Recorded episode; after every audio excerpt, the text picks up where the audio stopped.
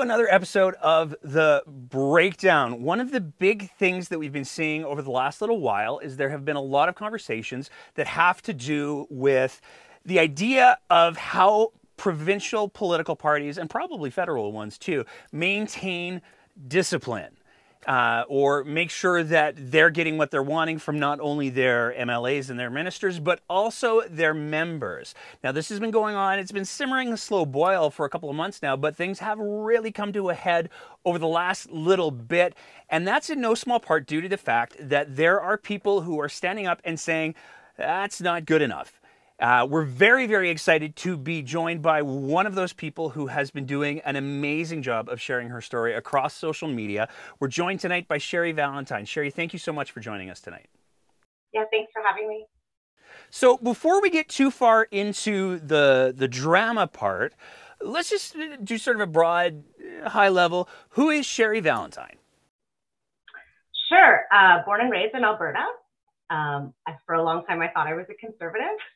Uh, I've been involved in various levels of politics since 1994. And I've always just sort of stayed in the back or volunteered. You know, I never really got into that inner circle. So I never really got super deep into this piece of it. Um, deeply involved with my community. I'm a mom. I volunteer a lot, not just for the NDP, but for other organizations as well. And I'm an advocate for several different um, causes. So, how did you get involved with the NDP? Especially if you thought you were conservative? That's actually a really interesting question. And I've been asked it for a long time because I was publicly in support of another party for a while. And then I think as people grow, uh, it's okay to admit that your views have changed or how you feel has changed. And so what it was with the NDP was I was very happy they got elected, but then I'll describe it as one word. The word is finally. So it was a bit of a rocky start in some ways, but there were pieces of legislation that had been bothering me for so long. And it was like, oh, finally someone's doing this. Like things that just made sense, that were for the people. And so I sat back and watched and was like, oh, finally, finally, oh, finally. And I thought, you know what? This is remarkable. I got to get involved. And so that's what brought me to the party. So, what when you say get involved? There's lots of different people have different sort of uh, thresholds for involvement. Uh, some people would consider just voting for that party being involved. What kind of, just for context, what kind of l- level of involvement are we talking about for you? Well, apparently, I don't know how to do anything small. So I started volunteering and I actually started working. Um, at first, I was working a non political position within the legislature, and then I actually moved up to be a political staffer. Um, I door knocked six days a week quite often. Um, yeah, I was really passionate about maintaining public education, public health care, and doing what's right for people. And it was the only way I really knew how to advocate best was to continue to knock on doors have conversations with Albertans that are very much like me. Maybe they thought they were a conservative too, but after a good conversation, maybe they'd reconsider. So I found power in that and just continued down that path nonstop for years. What kind of roles did you play within the NDP other than the door knocking and the, the political staffer? Sure. So I sat on my EDA. Um, I volunteered for various campaigns. I I was a political staffer at one point. I had a positive experience with that.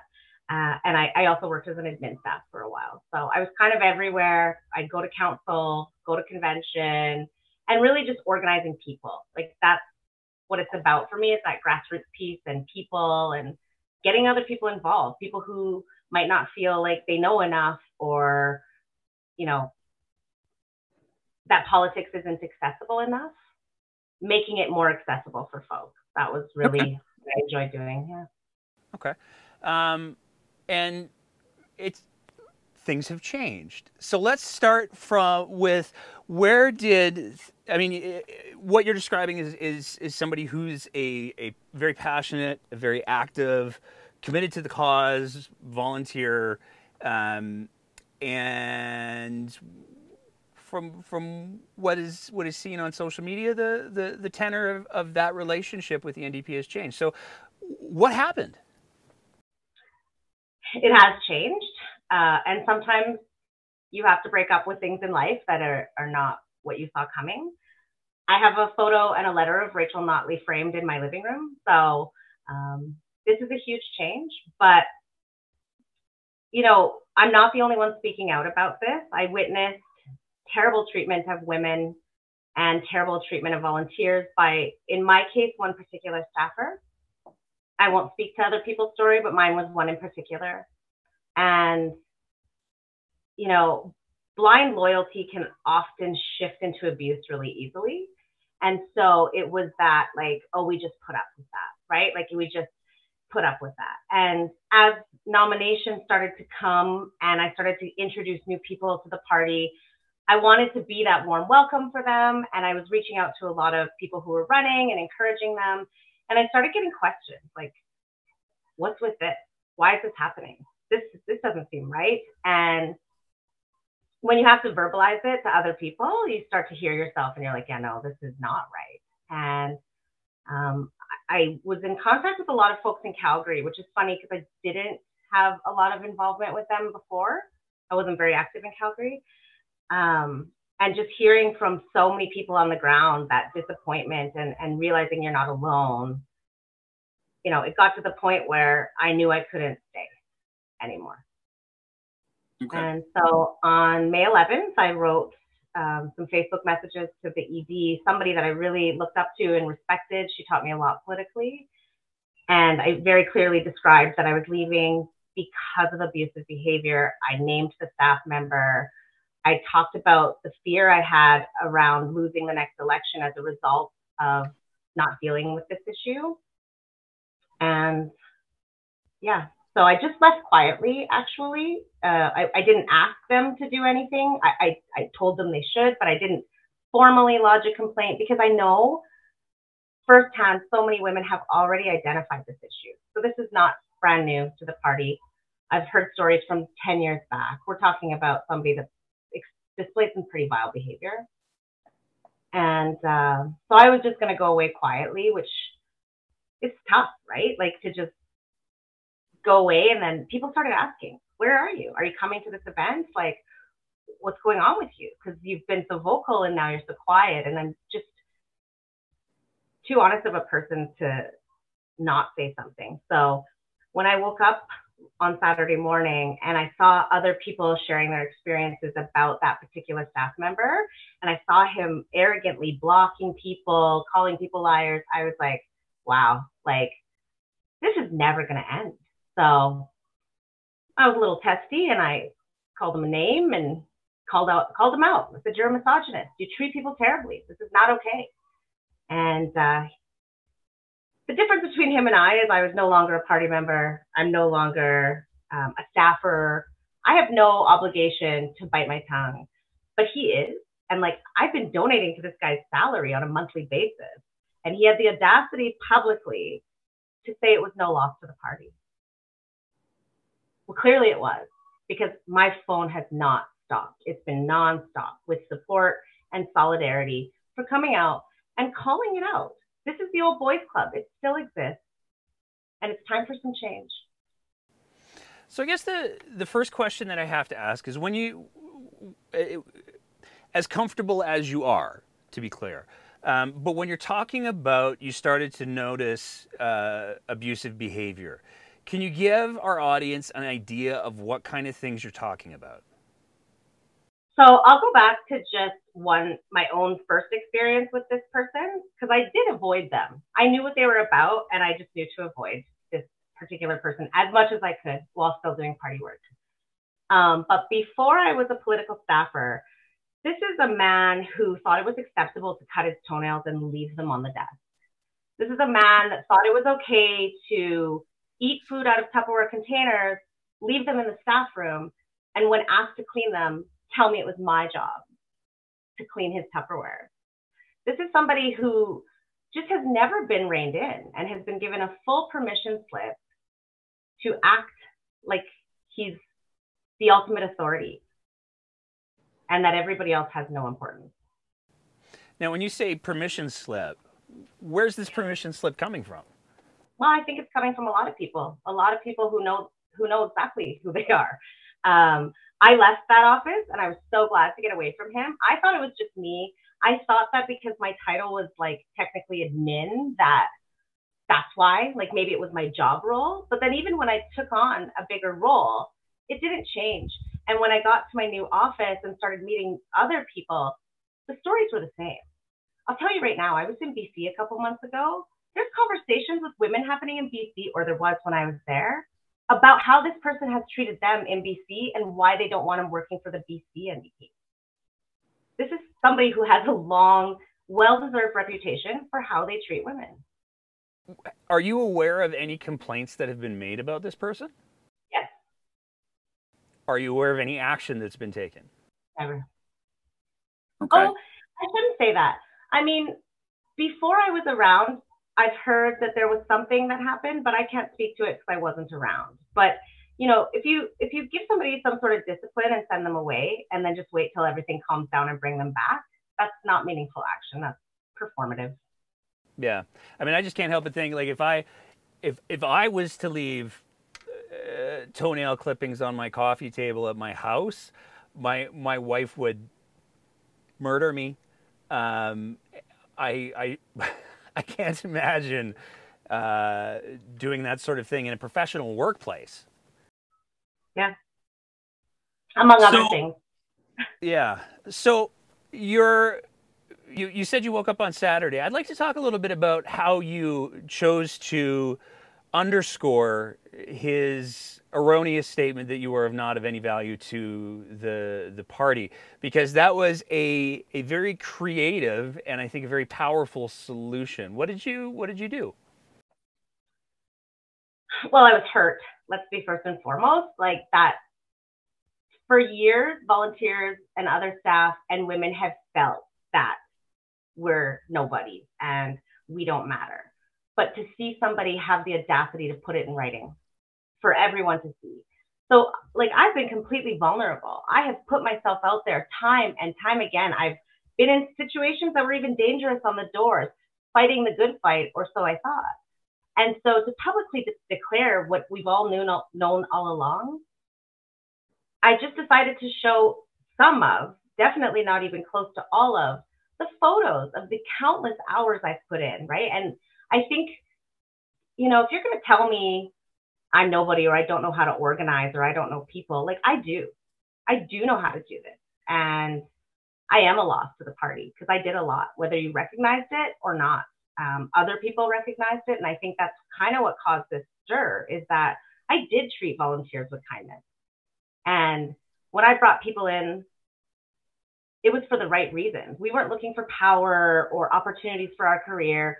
We were doing the work because we believe that the NDP is the party that's going to help the people, that's going to remove the corruption, that's going to fight the good fight for us. So, um, you know, did I know what I was doing? I mean, I'm a trained political staffer. You trained me. Yeah, I knew what I was doing.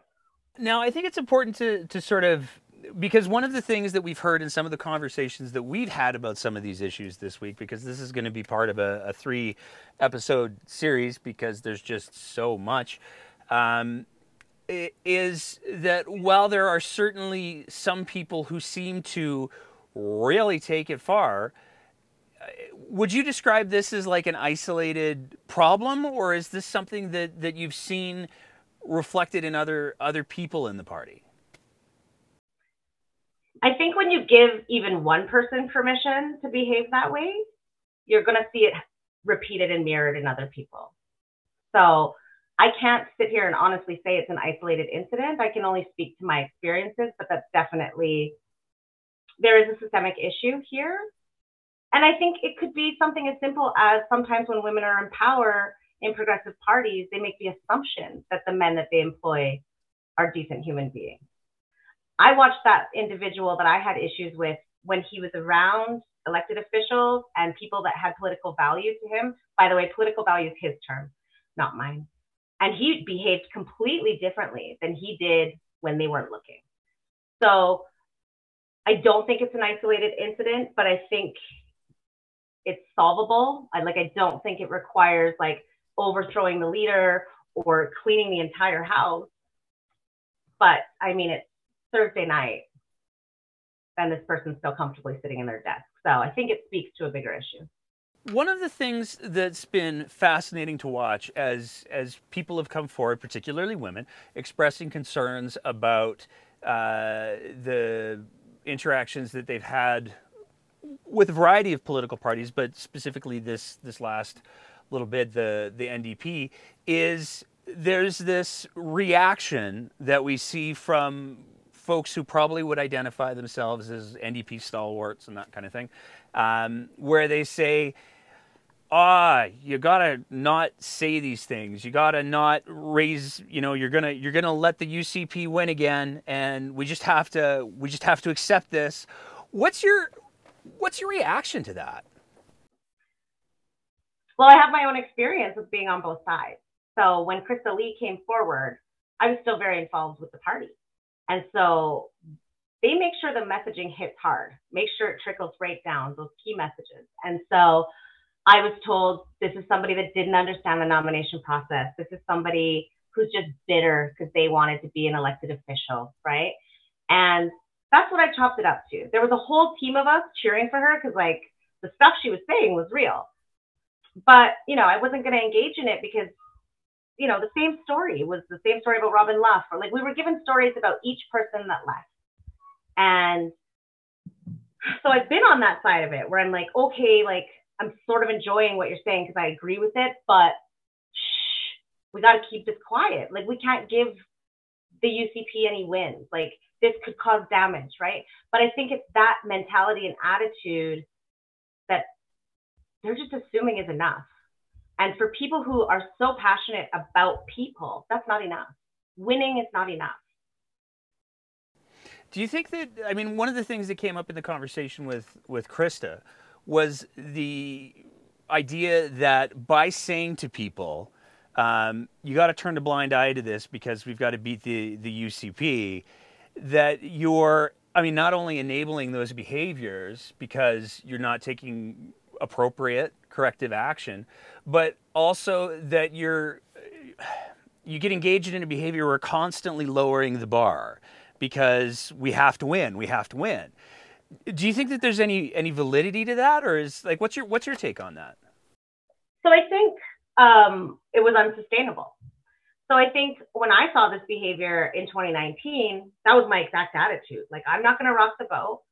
Uh, we had a staff meeting at the legislature because there was some other stuff happening around that time. And they sat us all down and said, This is a procedure. Like, if you're being treated poorly, this is what you do. And I just called it right out in that meeting. I said, We know exactly who you value more than other people. So we're not going to come forward with this stuff. Right. And I think it was enough in 2019, but somebody needs to be monitoring the retention and the numbers of people that are like i'm shocked at the people i'm hearing from people i would never have expected people i thought would be loyal for life. I, I knew i would never be loyal for life. If they continued to do good work i would but my values are too strong to just stick to a partisan party and just that's it right? And so I just think it's unsustainable. And with the attitude of these people with so much power being like, no loss, no loss, they won't say anything. They don't want the UCP to win. They'll still vote for us because there's nobody else. That's not what I'm hearing. And I was hearing it even before I resigned from some people that we that I'd be phoning on CallHub and stuff, and they'd say, I spoiled my last ballot. You guys made me mad when you did blank, right? And so if you look at it in pockets, like you you've angered these people who, you know, are environmentalists and you put in a pipeline, like that's a pocket of people. And then, uh, even right now, like not taking a stand against charter schools, like you're alienating another pocket. And these are pockets of grassroots people, the people who built the party, the people who pull us across the election line, whether we win or not, whatever seats we get are due to these people. And so, yeah, I do think that that attitude was just simply unsustainable because I, I, when it comes down to it, people are looking at it and they're looking at how angry Calgary is, and they're like, okay, we're not even going to win. So why am I staying silent? If they're just going to destroy, they're just doing it to themselves anyway. Why are we staying silent? here's an interesting uh, perspective that I'd like to get from you because you have seen both sides of the coin, and and as you said, you were a staffer when when the whole thing with Krista kicked up in the, initially. Um, why is it, do you think, that rather than, especially when there's patterns of behavior, so not just like the one-off, but when there's when there's patterns of behavior where you can go, oh, I'm starting to notice something here. Why is it, do you think, that I mean, not just the NDP, but certainly other political parties as well, rather than look at these situations as opportunities to change, address situations, and become better, the reaction seems to be uh, shun them, shun them now. Why is that, do you think? I don't know. Like, I think some of the individuals that are being named, I think maybe people think they're political geniuses but clearly they're not because they wouldn't be the freaking story if they were.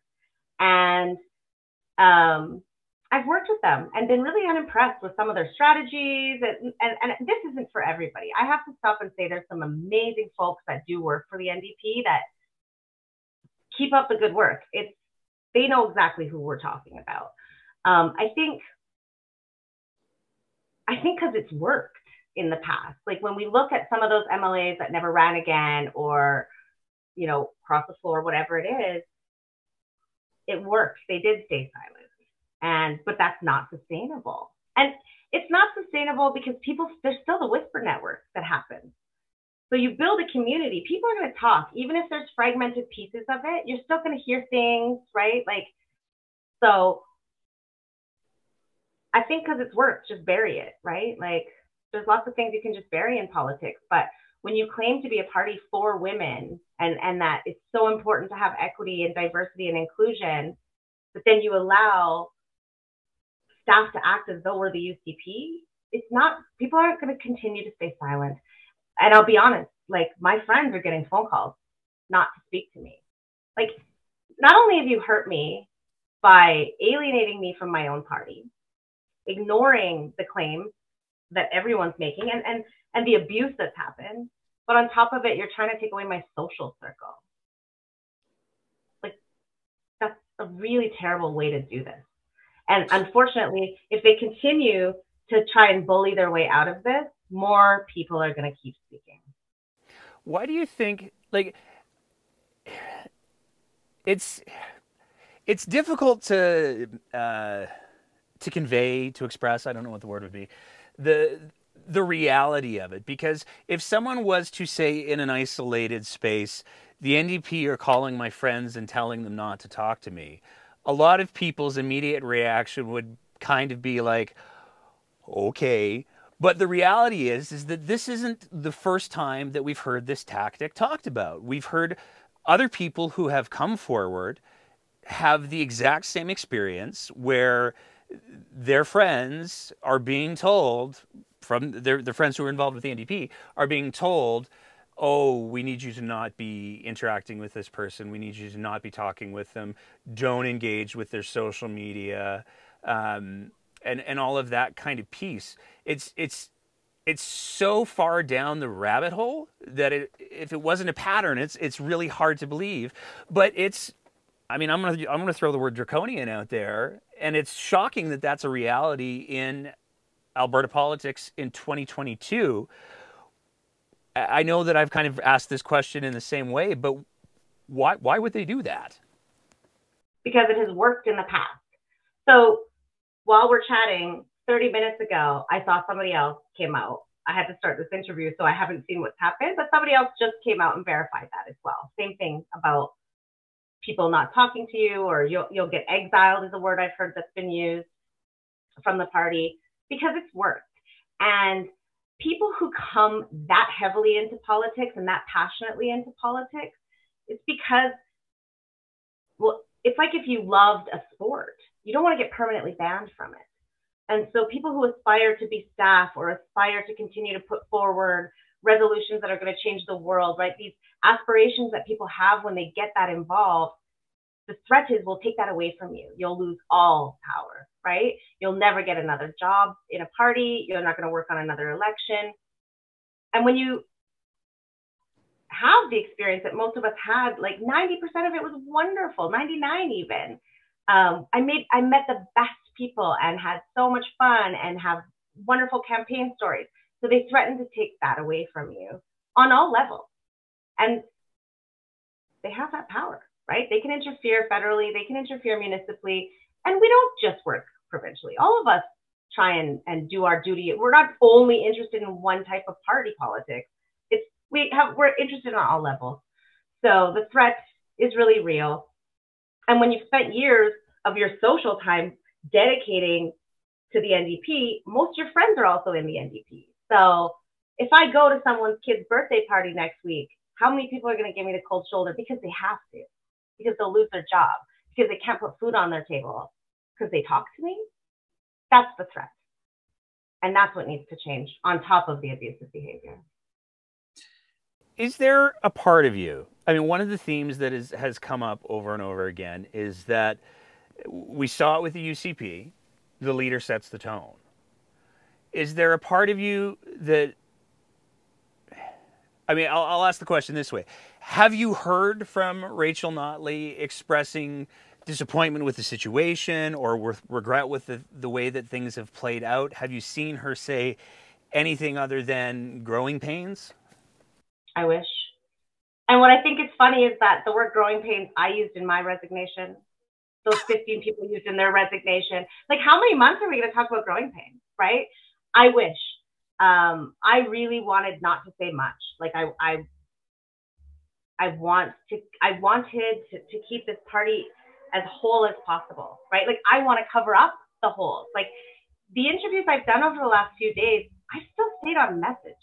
Like I'm still doing damage control. It's really hard to take that out of a person that's been doing it for so long. You know, a lot of it got cut, which I wasn't surprised about, but um, I know what you're asking me, and I'm not trying to dance around it. I'll say this much. I, when I was young, I was obsessed with Jared Leto. Like I had walls with pictures of him, loved him. And then I finally got the opportunity to meet him and it absolutely broke my heart. He was such a dick. And so when I saw Rachel on TV saying things like, there's two sides to every story or growing pains, it was that like 17 year old girl inside that was heartbroken all again, right? Like this is another Jared Leto situation where I'm like, man, like I literally have stood in tons of rooms chanting your name. I have an entire drawer of clothing with your name on it. There was so much shame and embarrassment around even telling my story. And then for her to double down on it was it was very hurtful. Like I've always looked up to her. She's been a role model. I really like her husband. Like I like her kids. You know, like this was very painful to see. And no, I didn't. I didn't hear. I didn't hear from anybody except when I reached out. So that was really disappointing. I was really disappointed in some people, and then there's other people that I understand why.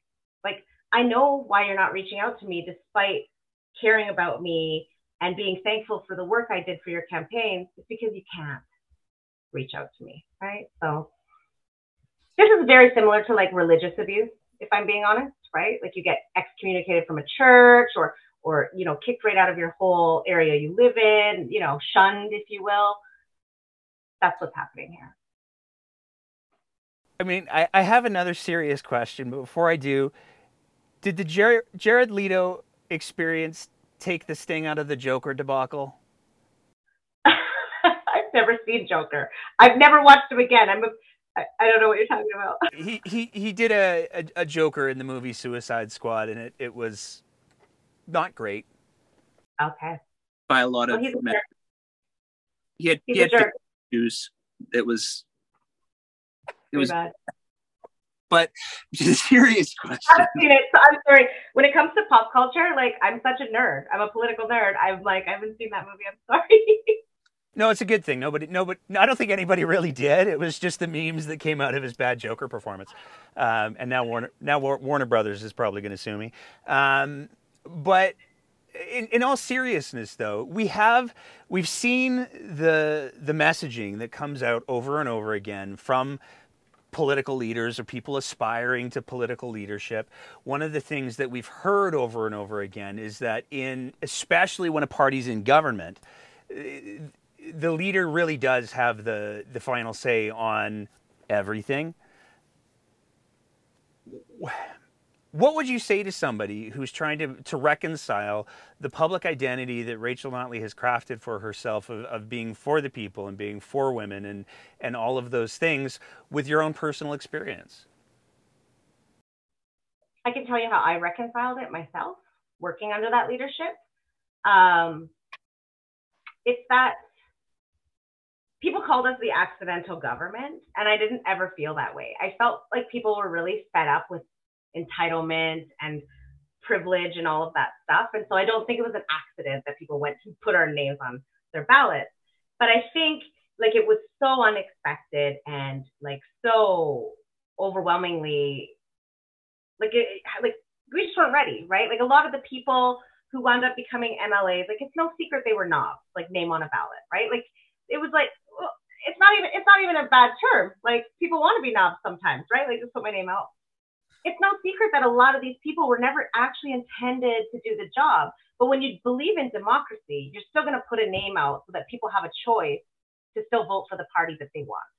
So in 2015, I could reconcile it by being like, listen, like everyone's really excited, new to power. Power does things to people at all levels. So when you've got all, that many MLAs, you know, oh, I have this great idea. And knowing that because this has been a grassroots party, and these are people who are very passionate. That's how I reconciled it. You have to rein them in, right? Like you can't just have people going rogue. You know, I I heard excuses for things like, well, that person wants this ridiculous piece of legislation introduced, and we just can't do that. And to some extent, I participated in some of that, where I'm like, absolutely, like there are things that are will be the death of a political party. Like there's always going to be people in the NDP trying to pull us so far left that we wouldn't stand a chance. And so that's how I reconciled it. And to a certain extent, I could still probably live with all of that. Um, I don't know, like seeing people that have been around two, three terms and are still completely whipped is weird to me. Like, have you not earned the trust of the leader by now? Um, and yeah, I just think that it's time for us to reevaluate the grassroots. There does not need to be that type of leadership anymore. We can go back to being like, okay, we have a great group of people, we have a foundation. And you know what? I strongly believe that the NDP could or could have, up until this nomination nightmare, still won the ethical way, the grassroots way. A lot of us believe that. And so these like political brain people who think that they know Albertans or that they they they have more insight than party members who have been around forever have been given permission to ruin things. So they need to really do some reevaluating. I don't know if they will. I'm sure everyone that watches this video is going to be cursing my name. I can't imagine the things being said about me. But those that know me know I'm always honest, right? Like this isn't about my agenda. I joined because I care about people and I want to see this return to the party of the people. So here's my my question for you. I mean, I'm gonna I'm gonna do it in two parts. What would you want to see from Rachel Notley, from the party leadership? What what makes this right for you? I think it's gone too far. Like I think I'm a lost cause. Really, I tried. In even after my viral tweet, I reached out to the party and I was like, squash this. I don't want this to get as big as it's going to get. It's going to snowball. Squash it um, I said, I need somebody to call me. Like nobody from the party has given me a call to hear my side of it or talk to me. And I was promised a call and I never got it. So we're just past that point, right? Like I called Sarah Hoffman's office. I expressed all of this to the person that works for her. We're past that point. We know that they've known for a long time. I guess at this point, it's just about how far they're really going to keep pushing this, right? Like, because it's not going to be swept under the rug. Like, I have fear for how bad this is going to get if they don't do the right thing. So for me, I would love to see some of the nepotism and um, some of the conflict of interest removed, like like looking at the executive, who really sits on there? Like when a situation like this comes up, right? Are there people that are sitting on the executive that have a vested interest in supporting this type of behavior? If so, you got to change the executive. Um, I'd love to see a whistleblower hotline. They're super easy. You call up, there's some law firms that do them right in Alberta. And it's like, hey, if you're a volunteer or a candidate or whatever, and you ever have an issue, call this number. But it doesn't matter if people call that number until they actually deal with the systemic issues. And I'm not talking about giving these staff members like some sort of training. This isn't one of those training opportunities. This has gone so far for so many years. I don't know. Maybe they just know too much. I'm not sure why they keep hanging on to these people that, well, they're ruining the party. Do you think there's an argument to be made? You know, when people say, uh, you were talking a minute ago about the, the, the, the, things that you think people will say about you. Do you think there's an argument to be made when people say to you or other people who are raising the alarm, why are you doing this to the party? That maybe the question should be, why is the party doing this to themselves? Yeah, and that's been my response. So I know Krista got a lot more um, negativity thrown towards her, but I think because she was the first person to speak out. To be fully clear, I've never met her. We just share a traumatic experience from the same staffer. Um, so I think um, I forgot what I was saying. What are we talking about? Sorry. Uh, the the party's the ones that are doing that to themselves. Oh yeah, so that has been my response. Is that you can't blame me for this. I tried every mechanism. I talked to so many people, right? Like, how long do women have to stay silent for? How much do we have to accept? I've lived under a glass ceiling my whole life. I've seen sexism in almost every place I worked. And I was sure the NDP would be the one place I didn't see it. So I need to leave the world a better place for my nieces, for my son. So, no, I don't think you blame the victim at all. And on the topic of my son, my son has sacrificed a lot for the NDP. He's 16 years old. He's missed birthday parties. He's grown up in, in campaign offices. You know, mom's been gone lots of the time because of election stuff. And he's watching. He's 16. And when he saw that tweet, he said, Mom, you deserve some justice. Now, what message is that sending to my son, who I really hoped would be very politically engaged? He's not going to be interested now. He's like, ah, I watched my mom go through that, right? Like, this goes further than just my grandma knows, my mother knows, my brother's worked seven campaigns, he's done, right? Like, this goes further than just one person, no loss, right? Like, I have a huge circle of people who love me and respect the work I did and to see it blown up like the way it has over the last few days has harmed more people than just me. Is there anything else you'd like people to hear? Is there anything else you'd like people to to know? And I mean, fundamentally, given that the party doesn't seem to have, as of this recording, which is June 9th, uh, done anything at all, is there anything that you'd like people to to do? The party or other people? Other people. Because um, the party seems pretty entrenched. Yeah, not really. So I have had a, a lot of people tell me they are experiencing guilt this week because they're not sharing their experiences or standing in solidarity.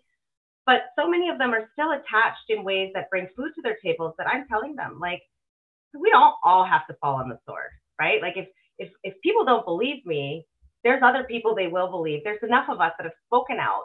This isn't one bitter ex-employee. Actually, had a wonderful time working um, beside this person. Um, I think people just need to believe people when they say something, so it doesn't have to blow up like this, and to just expect better. Like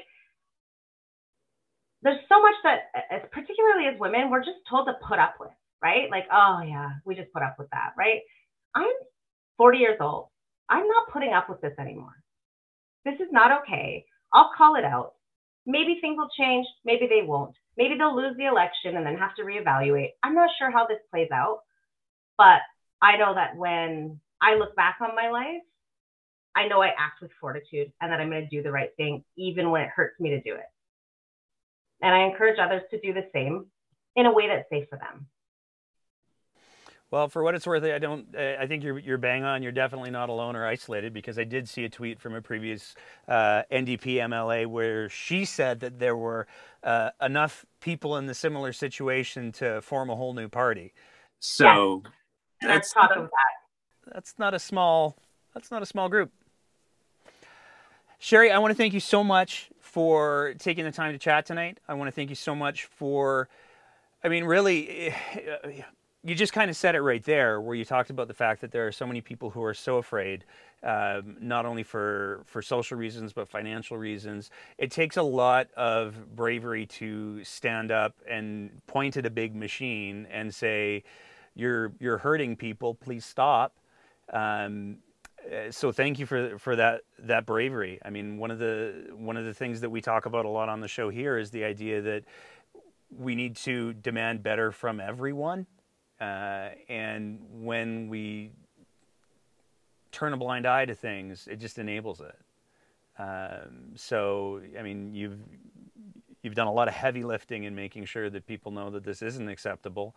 And I do hope sincerely. I mean, it's going to take me a day or two to, day or two to edit this, but I do hope sincerely that the the NDP does recognize that they have a problem that they they need to deal with because nobody's going to nobody is going to win every time a political party just sweeps these things under the rug.